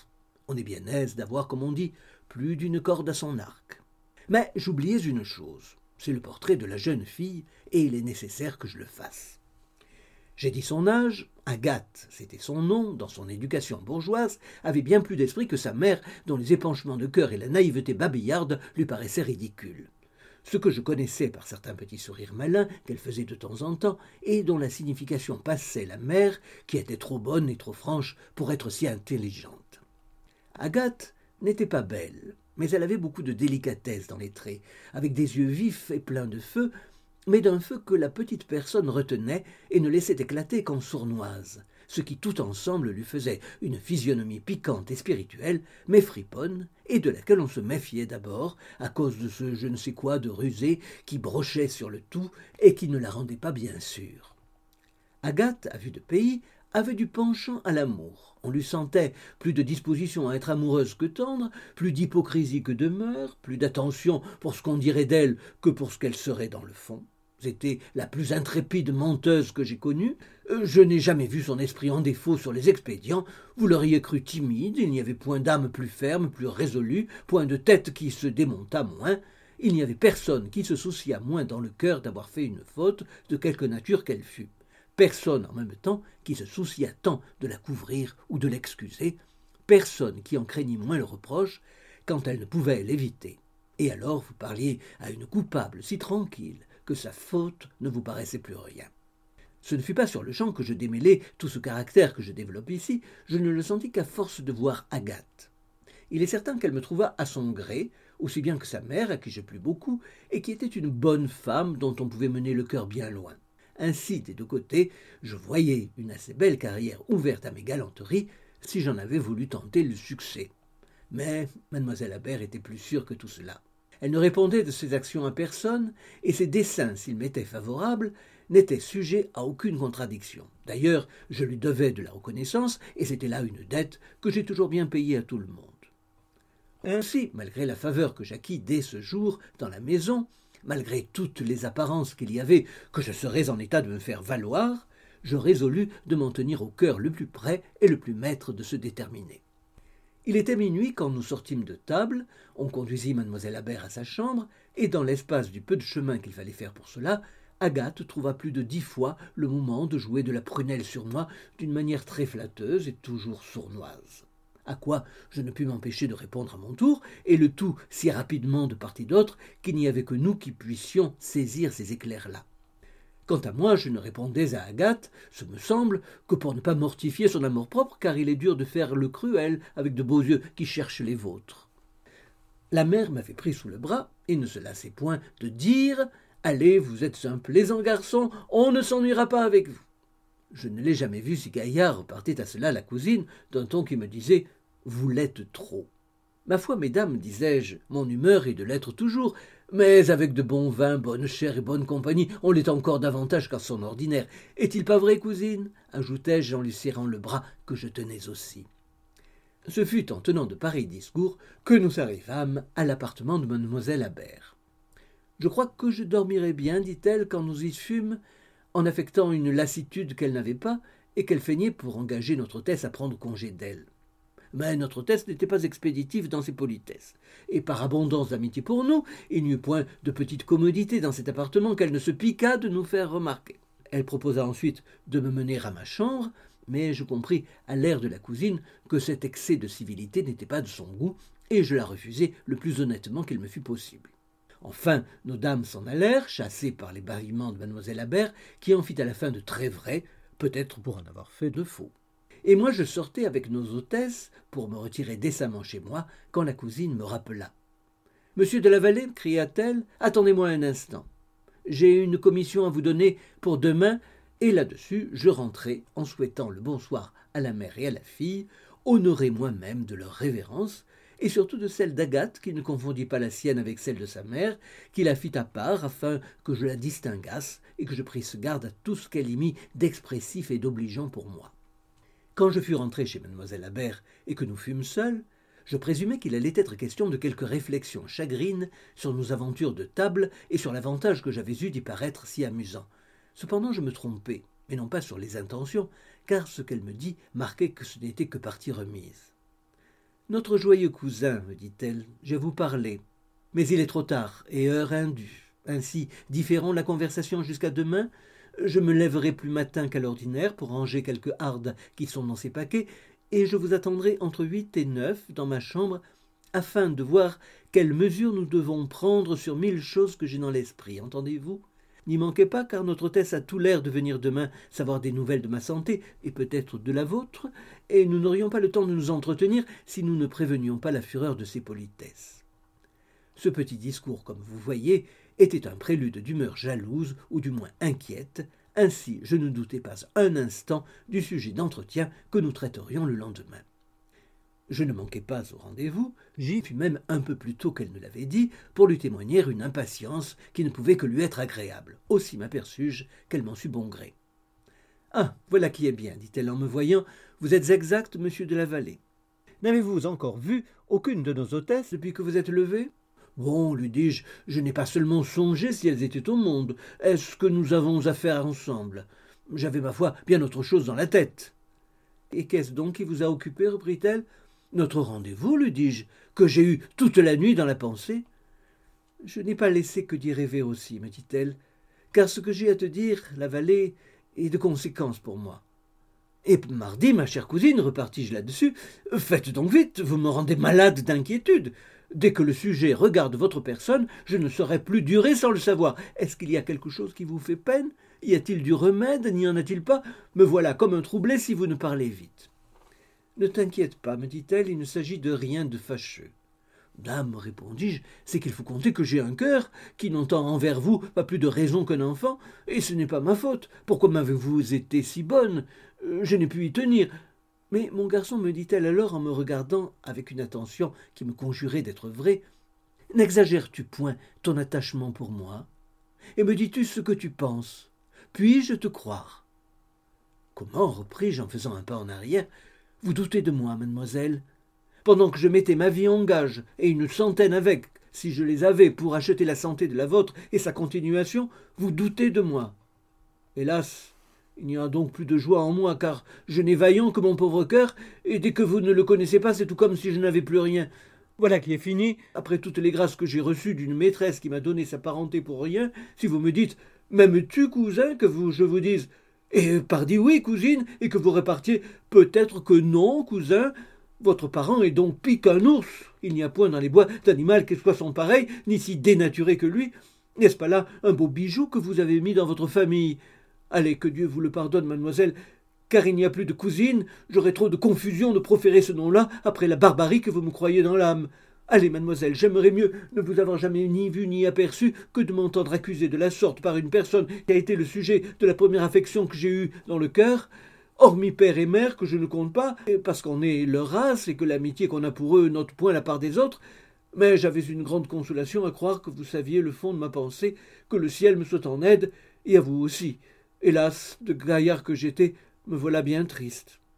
Je me ressouviens bien qu'en lui parlant ainsi, je ne sentais rien en moi qui démentît mon discours. J'avoue pourtant que je tâchais d'avoir l'air et le ton touchant, le ton d'un homme qui pleure, et que je voulus orner un peu la vérité. Et ce qui est de singulier, c'est que mon intention me gagna tout le premier. Je fis si bien que j'en fus la dupe moi-même, et je n'eus plus qu'à me laisser aller, sans m'embarrasser de rien ajouter à ce que je sentais. C'était alors l'affaire du sentiment qui m'avait pris, et qui en sait plus que tout l'art du monde. Aussi ne manquai-je pas mon coup. Je convainquis, je persuadai si bien mademoiselle Habert, qu'elle me crut jusqu'à en pleurer d'attendrissement, jusqu'à me consoler de la douleur que je témoignais, et jusqu'à me demander excuse d'avoir douté. Je ne m'apaisais pourtant pas. D'abord, j'eus le corps gros encore quelque temps, le sentiment me menait ainsi, et il me menait bien. Car quand on est une fois en train de se plaindre des gens, surtout en fait de tendresse, les reproches ont toujours une certaine durée, et on se plaint encore d'eux, même après leur avoir pardonné. C'est comme un mouvement qu'on a donné à quelque chose, il ne cesse pas tout d'un coup, il diminue, et puis finit. Mes tendres reproches finirent donc, et je me rendis ensuite à tout ce qu'elle me dit d'obligeant pour m'apaiser. Rien n'attendrit tant de part et d'autre que ces scènes-là, surtout dans un commencement de passion. Cela fait faire à l'amour un progrès infini, il n'y a plus dans le cœur de discrétion qui tienne. Il dit en un quart d'heure ce que, suivant la bienséance, il n'aurait osé dire qu'en un mois, et le dit sans paraître aller trop vite. C'est que tout lui échappe. Voilà du moins ce qui arriva à mademoiselle Habert. Je suis persuadé qu'elle n'avait pas dessein de s'avancer tant qu'elle le fit, et qu'elle ne m'eût annoncé ma bonne fortune qu'à plusieurs reprises. Mais elle ne fut pas maîtresse d'observer cette économie-là, son cœur s'épancha, j'en tirai tout ce qui méditait pour moi, et peut-être qu'à son tour, elle tira du mien plus de tendresse qu'il n'en avait à lui rendre, car je me trouvais moi-même étonné de l'aimer tant, et je n'y perdais rien, comme on le va voir dans la suite de notre conversation, qu'il est nécessaire que je rapporte, parce que c'est celle où mademoiselle Habert se déclara. « Mon enfant, me dit-elle, après m'avoir vingt fois répété, je te crois, voilà qui est fait », « Mon enfant, me dit-elle donc, je pense qu'à présent, tu vois bien de quoi il s'agit. »« Mais hélas, lui dis-je, ma gracieuse parente, il me paraît que je vois quelque chose, mais l'appréhension de m'abuser me rend la vue trouble, et les choses que je vois me confondent à cause de mon petit mérite. Est-ce qu'il se pourrait, Dieu me pardonne, que ma personne ne serait pas déplaisante à la vôtre ? Est-ce qu'un bonheur comme celui-là serait la part d'un pauvre garçon qui sort du village ? Car voilà ce qui m'en semble. » Et si j'en étais bien certain, il faudrait donc mourir de joie. « Oui, Jacob, me répondit-elle alors, puisque tu m'entends et que cela te fait tant de plaisir, réjouis-t'en en toute sûreté. »« Doucement donc, lui dis-je, car j'empamerai d'aise. Il n'y a qu'une raison qui me chicane à tout ceci, ajoutai-je. »« Et laquelle, me dit-elle, c'est, lui repartis-je, que vous me direz, tu n'as rien, ni revenu, ni profit d'amasser, rien à louer, tout à acheter, rien à vendre, point d'autre gîte que la maison du prochain ou bien la rue, pas seulement du pain pour attraper le bout du mois. Après cela, mon petit monsieur, n'êtes-vous pas bien fatigué de vous réjouir tant de ce que je vous aime?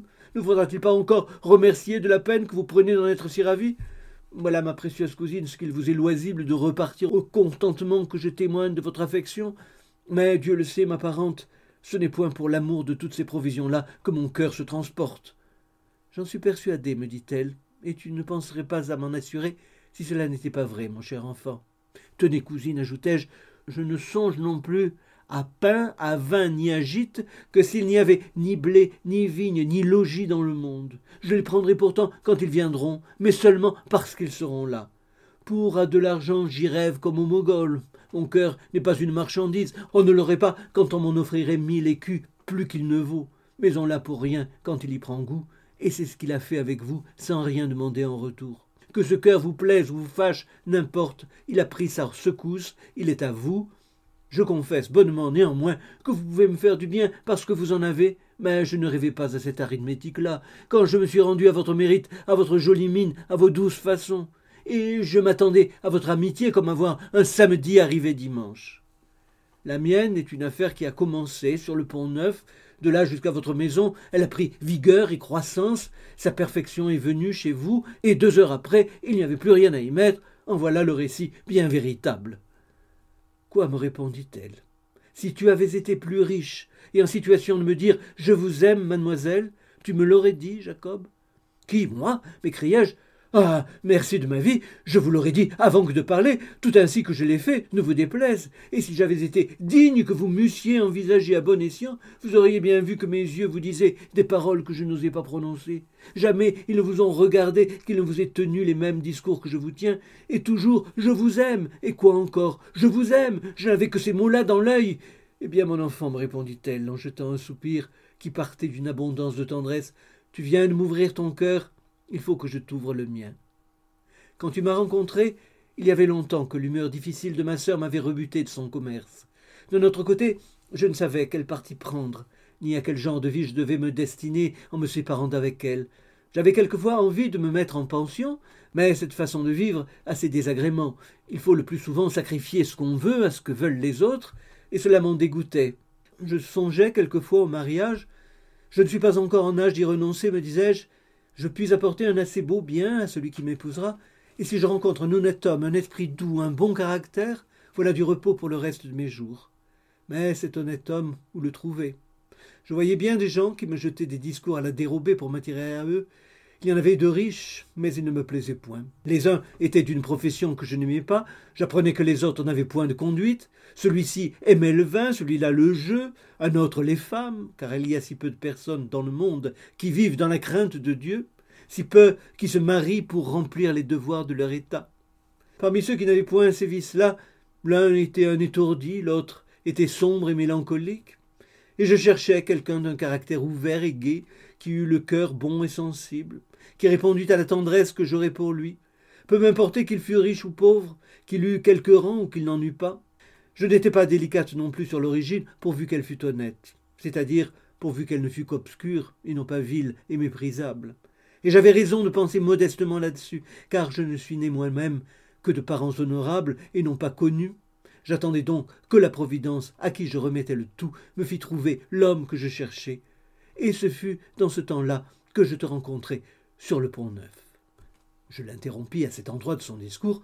« Je veux, lui dis-je, acheter une tablette pour écrire l'année, le jour, l'heure et le moment, avec le mois, la semaine et le temps qu'il faisait le jour de cette heureuse rencontre. »« La tablette est tout achetée, mon fils, me dit-elle, et je te la donnerai. Laisse-moi achever. » J'étais extrêmement faible quand nous nous rencontrâmes, et il faut avouer que tu me secourus avec beaucoup de zèle. Lorsque par tes soins je fus revenu à moi, je te regardai avec beaucoup d'attention, et tu me parus d'une physionomie tout à fait prévenante. « Grand merci à Dieu qui a permis que je l'apporte !» m'écriai-je encore à ces mots. « Oui, dit-elle, tu me plus d'abord, et le penchant que j'eus pour toi me parut être si subite et si naturelle que je ne pus m'empêcher d'y faire quelques réflexions. » « Qu'est-ce que c'est que ceci ?» me dis-je. « Je me sens comme obligé d'aimer ce jeune homme. » Là-dessus, je me recommandai à Dieu qui dispose de tout et le priai de vouloir bien, dans les suites, me manifester sa sainte volonté sur une aventure qui m'étonnait moi-même. « Eh bien, cousine, lui dis-je alors, ce jour-là, nos prières partirent donc l'une quand et quand l'autre, car pendant que vous faisiez la vôtre, je fis aussi ma petite oraison à part. » « Mon Dieu, disais-je, qui avait mené Jacob sur ce Pont-Neuf, mon Dieu, que vous seriez clément envers moi si vous mettiez dans la fantaisie de cette honnête demoiselle de me garder toute sa vie ou seulement toute la mienne à son aimable service. » « Est-il bien possible, me répondit Mademoiselle Habert, que cette idée-là te soit venue, mon garçon ?»« Par ma voix, oui, lui dis-je, et je ne la sentis point venir, je la trouvai tout arrivée. » « Que cela est particulier, reprit-elle. Quoi qu'il en soit, tu m'aidas à revenir chez moi. » Et durant le chemin, nous nous entretîmes de ta situation. Je te fis plusieurs questions et je ne saurais t'exprimer combien je fus contente de tes réponses et des mœurs que tu montrais. Je te voyais une simplicité, une candeur qui me charmaient, et j'en revenais toujours à ce penchant que je ne pouvais m'empêcher d'avoir pour toi. Toujours je demandais à Dieu qu'il daignât m'éclairer là-dessus et me manifester ce qu'il voulait que cela devint. Si sa volonté est que j'épouse ce garçon-là, disais-je, il arrivera des choses qui me le prouveront pendant qu'il demeurera chez nous. Et je raisonnais fort bien. Dieu ne m'a pas laissé longtemps dans l'incertitude. Le même jour, cet ecclésiastique de nos amis vint nous voir, et je t'ai dit la querelle que nous eûmes ensemble. « Ah, ma cousine, la bonne querelle, m'écriai-je, et que ce bon directeur a bien fait d'être si fantasque, comme tout cela s'arrange. Une rue où l'on se rencontre, une prière d'un côté, une oraison d'un autre, un prêtre qui arrive et qui vous réprimande, votre sœur qui me chasse, vous qui me dites « arrête », une division entre deux filles pour un garçon que Dieu envoie, que cela est admirable. Et puis, vous me demandez si je vous aime, mais cela se peut-il autrement ? Ne voyez-vous pas bien que mon affection se trouve là par prophétie divine et que cela a été décidé avant nous ? Il n'y a rien de si visible. » « En vérité, tu dis à merveille, me répondit-elle, et il semble que Dieu te fournisse de quoi achever de me convaincre.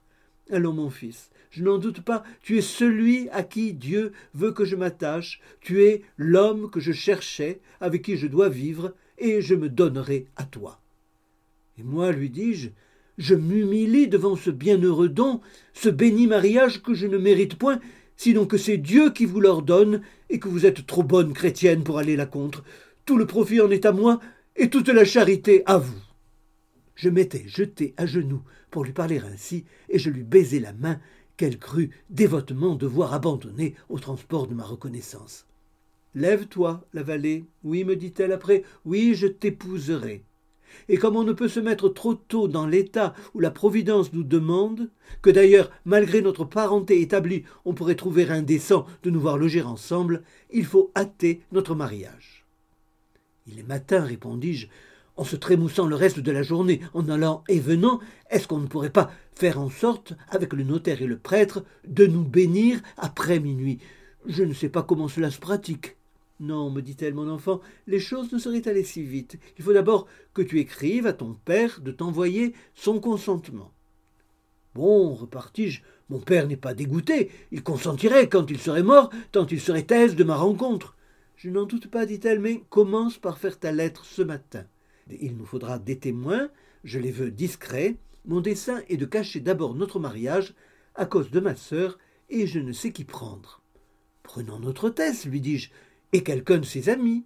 C'est une bonne femme qui ne dira mot. J'y consens, dit-elle, d'autant plus que cela fera cesser toutes ces petites amitiés qu'elle te fit hier, et qu'elle continuerait peut-être encore, aussi bien que la fille qui est une jeune étourdie assez mal élevée, à ce qu'il m'a paru, et avec qui je te prie de battre froid.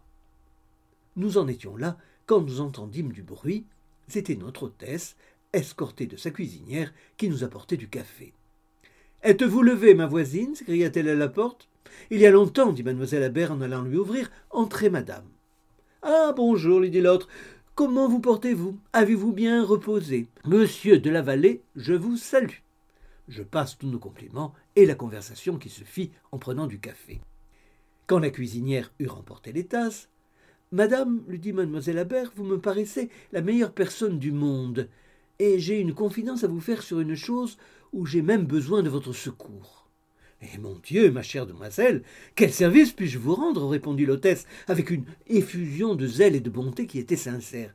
« Parlez, mais, mais non, ajouta-t-elle tout de suite, attendez que j'aille fermer les portes, dès que c'est un secret, il faut que personne ne nous entende. » Elle se leva en disant ceci, sortit, et puis du haut de l'escalier, appela sa cuisinière. « Javotte, lui cria-t-elle, si quelqu'un vient me demander, dites que je suis sortie. » Empêchez aussi qu'on ne monte chez mademoiselle, et surtout que ma fille n'y entre pas, parce que nous avons à parler en secret ensemble, entendez-vous ? » Et après ces mesures si discrètement prises contre les importants, la voilà qui revient à nous en fermant portes et verrous, de sorte que par respect pour la confidence qu'on devait lui faire, elle débuta par avertir toute la maison qu'on devait lui en faire une.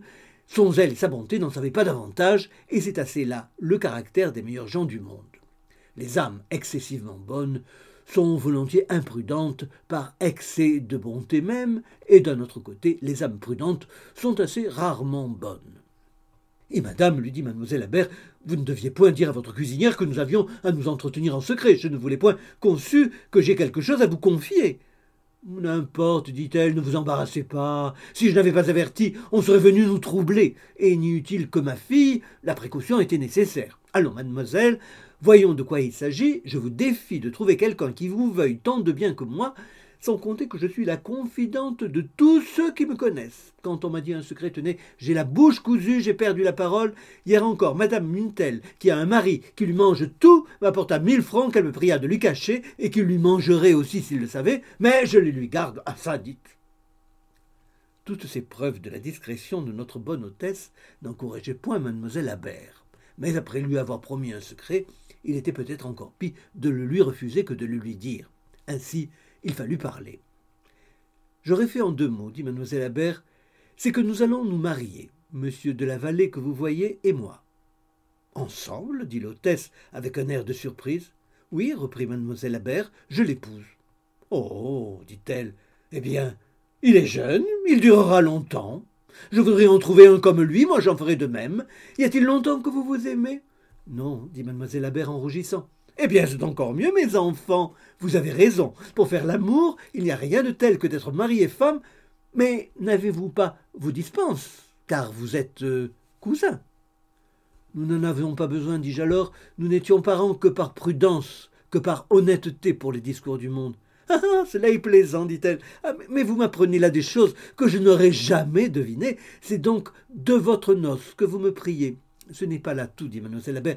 Nous voulons tenir notre mariage secret à cause de ma sœur qui ferait du bruit peut-être. »« Et pourquoi du bruit ?»« À cause de votre âge, reprit notre hôtesse.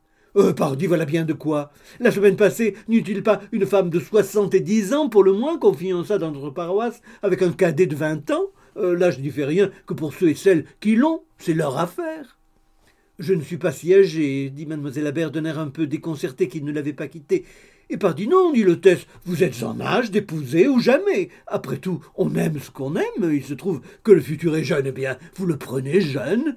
S'il n'a que vingt ans, ce n'est pas votre faute, non plus que la sienne.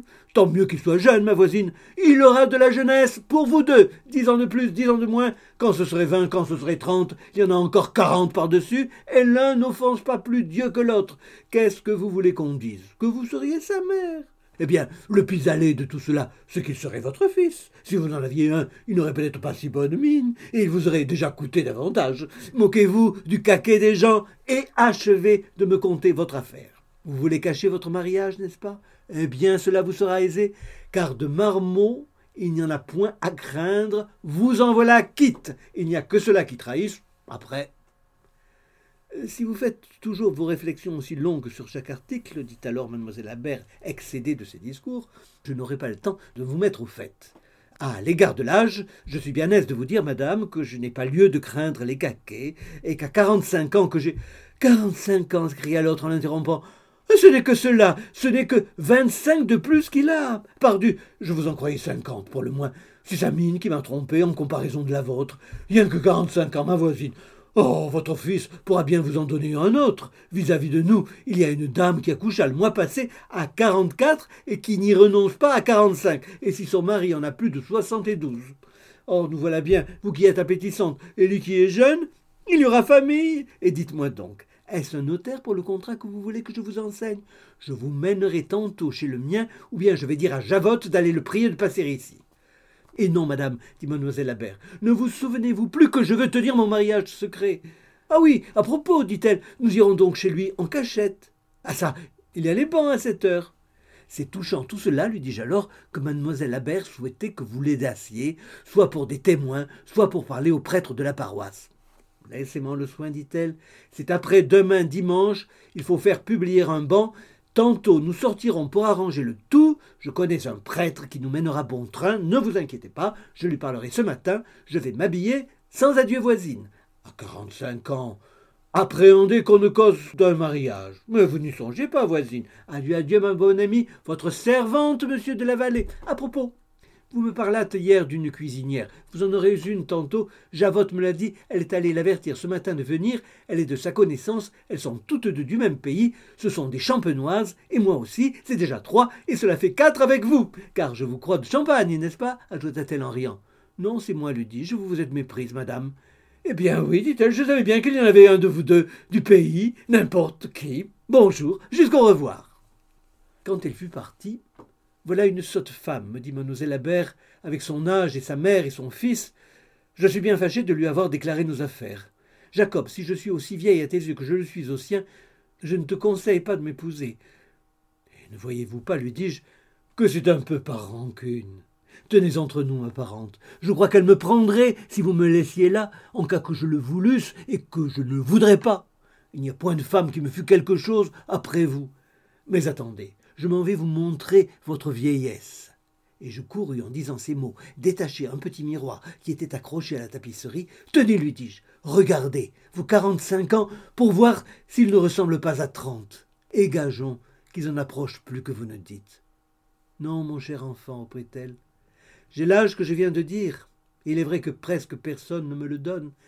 Ce n'est pas que je me vante d'être ni fraîche ni jolie, quoiqu'il n'ait tenu qu'à moi d'être bien cajolée. » Mais je n'ai jamais pris garde à ce qu'on m'a dit là-dessus. Nous n'eûmes pas le temps d'en dire davantage, car Agathe arriva. « Hélas, mademoiselle, s'écria-t-elle en entrant à mademoiselle Habert, vous me prenez donc pour une causeuse, puisque vous n'avez pas voulu que je suce ce que vous avez dit à ma mère. Elle dit qu'elle s'en va pour vous, chez son notaire, et puis de là à la paroisse. Est-ce pour un mariage ?» À ce mot de mariage, mademoiselle Habert rougit, sans savoir que répondre. « C'est pour un contrat, dis-je en prenant la parole. » Et il faut même, à cause de cela, que j'écrive tout à l'heure une lettre qui presse. Ce que je dis exprès, afin que la petite fille nous laissât en repos, car je sentais que sa présence pesait à mademoiselle Habert, qui ne pouvait revenir de la surprise où la jetait la conduite étourdie de la mère. Et sur le champ, je cherchai du papier et me mis en effet à écrire à mon père. Mademoiselle Habert faisait semblant de me dicter tout bas ce que j'écrivais, de façon qu'Agathe sortit. Tout indiscrète qu'était la mère, elle nous servit pourtant à merveille. En un mot, toutes les mesures furent prises, nous eûmes le surlendemain un banc de publié, l'après-midi du même jour nous allâmes chez le notaire où le contrat fut dressé. Mademoiselle Habert m'y donna tout ce qu'elle avait pour en jouir pendant ma vie, le consentement de mon père arriva quatre jours après et nous étions à la veille de nos noces secrètes quand, pour je ne sais quoi, dont je ne me ressouviens plus, nous fûmes obligés d'aller parler à ce prêtre de la connaissance de notre hôtesse. C'était lui qui devait nous marier le lendemain, c'est-à-dire pendant la nuit, et qui s'était même chargé d'une quantité de petits détails par considération pour notre hôtesse, à qui il avait quelque obligation. Ce fut mademoiselle Habert qui donna le soir à souper à celle-ci, à sa fille et à quatre témoins. On était convenu qu'on sortirait de table à onze heures, que la mère et la fille se retireraient dans leur appartement, qu'on laisserait coucher Agathe, et qu'à deux heures après minuit, nous partirions, notre hôtesse, les quatre témoins, ses amis, mademoiselle Habert et moi, pour aller à l'église. Nous nous rendîmes donc sur les six heures du soir à la paroisse où devait se trouver cet ecclésiastique à qui nous avions à parler. Il était averti que nous viendrions, mais il n'avait pu nous attendre, et un de ses confrères nous dit, de sa part, qu'il se rendrait dans une heure ou deux chez notre hôtesse. Nous nous en retournâmes et nous étions prêts à nous mettre à table quand on nous annonça l'ecclésiastique en question, qu'on ne nous avait pas nommé et à qui on n'avait pas dit notre nom non plus. Il entre. Figurez-vous notre étonnement quand, au lieu d'un homme que nous pensions ne pas connaître, nous vîmes ce directeur chez qui mademoiselle Habert avait décidé pour ma sortie de chez elle. Ma prétendue fit un cri en le voyant, cri assez imprudent, mais ce sont de ces mouvements qui vont plus vite que la réflexion. Moi, j'étais en train de lui tirer une révérence que je laissais à moitié faite. Il avait la bouche ouverte pour parler et il demeura sans mot dire. Notre hôtesse marchait à lui et s'arrêta avec des yeux stupéfaits de nous voir tous immobiles. Un des témoins amis de l'hôtesse qui s'était avancé vers l'ecclésiastique pour l'embrasser était resté les bras tendus, et nous composions tous le spectacle le plus singulier du monde. C'était autant de statues à peindre. Notre silence dura bien deux minutes. À la fin, le directeur le rompit, et, s'adressant à l'hôtesse, « Madame, lui dit-il, est-ce que les personnes en question ne sont pas ici ? » Car il ne s'imagina pas que nous fussions les sujets de sa mission présente, c'est-à-dire ceux qu'il devait marier cinq ou six heures après. « Et pardi, répondit-elle, les voilà toutes deux, mademoiselle Habert et monsieur de la Vallée. » À peine put-il le croire, et effectivement il était fort singulier que ce fût nous. C'était de ces nouvelles qu'on peut apprendre et dont on ne se doute point. « Quoi » dit-il, après avoir un instant ou deux promené ses regards étonnés sur nous. « Vous nommez ce jeune homme Monsieur de la Vallée, et c'est lui qui épouse cette nuit Mademoiselle Habert ?»« Lui-même, » répondit l'hôtesse, « je n'en sache d'autre, et apparemment que Mademoiselle n'en épouse pas deux. » Ma future ni moi, nous ne répondions rien. Je tenais mon chapeau à la main de l'air le plus dégagé qu'il m'était possible. Je souriais même en regardant le directeur pendant qu'il interrogeait notre hôtesse, mais je ne souriais que par contenance et non pas tout de bon. Et je suis persuadé que ma façon dégagée n'empêchait pas que je n'eusse l'air assez sot. Il faudrait avoir un furieux fond d'effronterie pour tenir bon contre de certaines choses, et je n'étais né que hardi et point effronté. À l'égard de ma future, sa contenance était d'avoir les yeux baissés, avec une mine qu'il serait assez difficile de définir. Il y avait de tout, du chagrin, de la confusion, de la timidité, qui venait d'un reste de respect dévot pour ce directeur, et sur le tout, un air pensif, comme d'une personne qui a envie de dire « je me moque de cela », mais qui est encore trop étourdie pour être si résolue. Cet ecclésiastique, après avoir jeté les yeux sur nous, « Madame, » dit-il en s'adressant à notre hôtesse, « cette affaire-ci mérite un peu de réflexion. » Voulez-vous bien que je vous dise un mot en particulier ? Passons un moment chez vous, je vous prie. Notre entretien ne sera que d'un instant. « Rida, monsieur, répondit-elle, charmée de se trouver de toute manière un personnage si important dans l'aventure. Mademoiselle, ne vous impatientez pas, cria-t-elle à Mademoiselle Habert en partant. Monsieur dit que nous aurons bientôt fait. » Là-dessus, elle prend un flambeau, sort avec l'ecclésiastique et nous laisse, ma future, ceux qui devaient nous servir de témoins et qui ne témoignèrent rien, Agathe, à qui on avait tout caché, et moi, dans la chambre. « Monsieur de la Vallée, me dit alors un de nos témoins, qu'est-ce que cela signifie ? Est-ce que Monsieur Doucin, parlant du prêtre, vous connaît ? » « Oui, lui dis-je, nous nous sommes rencontrés chez Mademoiselle. »« Ah, vous vous mariez donc, dit Agathe à son tour. »« Eh, mais pas encore, comme vous voyez, répondis-je. » Et jusque-là, pas un mot de la part de Mademoiselle Habert, mais pendant son silence, sa confusion se passait. L'amour reprenait le dessus et la débarrassait de tous ces petits mouvements qui l'avaient d'abord déconcertée. « Et il n'en sera ni plus ni moins, dit-elle, en s'asseyant courageusement. »« Savez-vous, lui dit un de nos témoins, l'ami de l'hôtesse, ce que Monsieur Doucin va dire à Madame Dalin ?» C'était le nom de notre hôtesse. « Oui, monsieur, lui répondit-elle, je m'en doute, mais je ne m'en soucie guère. » C'est un fort honnête homme, un saint homme que Monsieur Doucin, au moins, dit la malicieuse Agathe. C'est le confesseur de ma tante. « Eh bien, mademoiselle, je le connais mieux que vous, dit ma future, mais il n'est pas question de sa sainteté. On le canonisera s'il est si saint. Qu'est-ce que cela fait ici ?»« Oh, ce que j'en dis, reprit la petite friponne, n'est que pour montrer l'estime que nous avons pour lui, car du reste, je n'en parle pas, ce ne sont point mes affaires.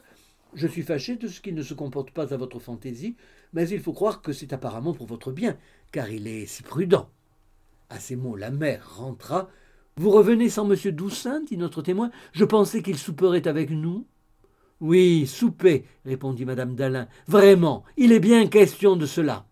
Allons, allons, il n'y aura point de mariage, cette nuit non plus. Il n'y en aura point du tout, ce sera encore mieux. Soupons, puisque nous y voilà, c'est un bon cœur que ce Monsieur Doucin. Et vous lui avez bien obligation, mademoiselle, dit-elle à ma future. On ne saurait croire combien il vous aime toutes deux, votre bonne sœur et vous. Le pauvre homme. » Il s'en va presque la larme à l'œil, et j'ai pleuré moi-même en le quittant. Je ne fais que d'essuyer mes yeux. Quelle nouvelle pour cette sœur, mon Dieu, qu'est-ce que c'est que nous ? À qui en avez-vous donc, madame, avec vos exclamations, lui dit mademoiselle Habert. Oh, rien, reprit-elle, mais vous voilà bien les bobies. Passe, pour se quitter toutes deux, on n'est pas obligés de vivre ensemble, et vous serez aussi bien ici. Mais se marier en cachette, et puis ce Pont-Neuf, où l'on se rencontre, un mari sur le Pont-Neuf. Vous qui êtes si pieuse, si raisonnable, qui êtes de famille, qui êtes riche. Oh, pour cela, vous n'y songez pas, je n'en veux pas dire davantage, car on m'a recommandé de ne vous parler qu'en secret. C'est une affaire qu'il ne faut pas que tout le monde sache. Et que vous apprenez pourtant à tout le monde, lui répondit mademoiselle Habert d'un ton de dépit. Non, non, reprit la discrète Dalin, je ne parle que de rencontres sur le Pont-Neuf, et personne ne sait ce que c'est. Demandez plutôt à ma fille, à monsieur, ajouta-t-elle, en montrant notre témoin, s'ils y comprennent quelque chose. Il n'y a que vous et ce garçon qui était avec vous qui m'entendiez. « Pour moi, je n'y entends rien, dit Agathe, sinon que c'est sur le Pont-Neuf que s'est fait la connaissance de monsieur de la Vallée et vous, et voilà tout. »« Encore n'y a-t-il que six jours, reprit la mère, et c'est de quoi je ne dis mot. » Six jours, s'écria le témoin. Oui, six jours, mon voisin, mais n'en parlons plus, car aussi bien vous ne saurez rien de moi, il est inutile de m'interroger, il suffit que nous en causerons, mademoiselle Habert et moi. Mettons-nous à table et que monsieur de la Vallée s'y mette aussi, puisque monsieur de la Vallée il y a. Ce n'est pas que je méprise personne, assurément, il est bon garçon et de bonne mine, il n'y a point de bien que je ne lui souhaite. S'il n'est pas encore un monsieur, peut-être qu'il le sera un jour, aujourd'hui serviteur, demain maître, il y en a bien d'autres que lui qui ont été au gage des gens et puis qui ont eu des gens à leur gage. Monsieur de la Vallée au gage des gens, s'écria Agathe. « Taisez-vous, petite fille, lui dit la mère, de quoi vous mêlez-vous » Était-ce au gage de mademoiselle qui est présente, dit alors notre témoin. Et qu'importe, répondit-elle, laissons tout cela à mon compère, à bon entendeur, salut. C'est aujourd'hui, monsieur de la Vallée, on vous le donne pour cela, prenez-le de même et mange. Comme vous voudrez, reprit-il, mais c'est qu'on aime à être avec les gens de sa sorte, au surplus je ferai comme vous, commère, on ne saurait faillir en vous imitant. Ce petit dialogue, au reste, alla si vite, qu'à peine eûmes-nous le temps de nous reconnaître, mademoiselle Habert et moi, chaque détail nous assommait, et le temps se passe à rougir en pareille occasion. Imaginez-vous ce que c'est que de voir toute notre histoire, racontée, article par article, par cette femme qui ne devait en parler qu'à mademoiselle Habert, qui se tue de dire « je ne dirai mot », et qui compte tout en disant toujours qu'elle ne comptera rien. Pour moi, j'en fus terrassé, je restais muet, rien ne me vint, et ma future n'issue que se mettre à pleurer en se renversant dans le fauteuil où elle était assise. Je me remis pourtant au discours que tint notre témoin quand il dit qu'on aimait à être avec les gens de sa sorte. Cette honnête convive n'avait pas une mine fort imposante, malgré un habit de drap neuf qu'il avait pris, malgré une cravate bien blanche, bien longue, bien empesée et bien roide, avec une perruque toute neuve aussi, qu'on voyait que sa tête portait avec respect et dont elle était plus embarrassée que couverte, parce qu'apparemment elle n'y était pas encore familiarisée et que cette perruque n'avait peut-être servi que deux ou trois dimanches. Le bonhomme, épicier du coin, comme je le suis après, s'était mis dans cet équipage-là pour honorer notre mariage et la fonction de témoin qu'il devait y faire. Je ne dis rien de ces manchettes qui avaient leur gravité particulière, je n'en vis jamais de si droite. « Et, mais vous, monsieur, qui parlez des gens de votre sorte, lui dis-je, de quelle sorte êtes-vous donc ? Le cœur me dit que je vous vaux bien, hormis que j'ai mes cheveux, et vous ceux des autres.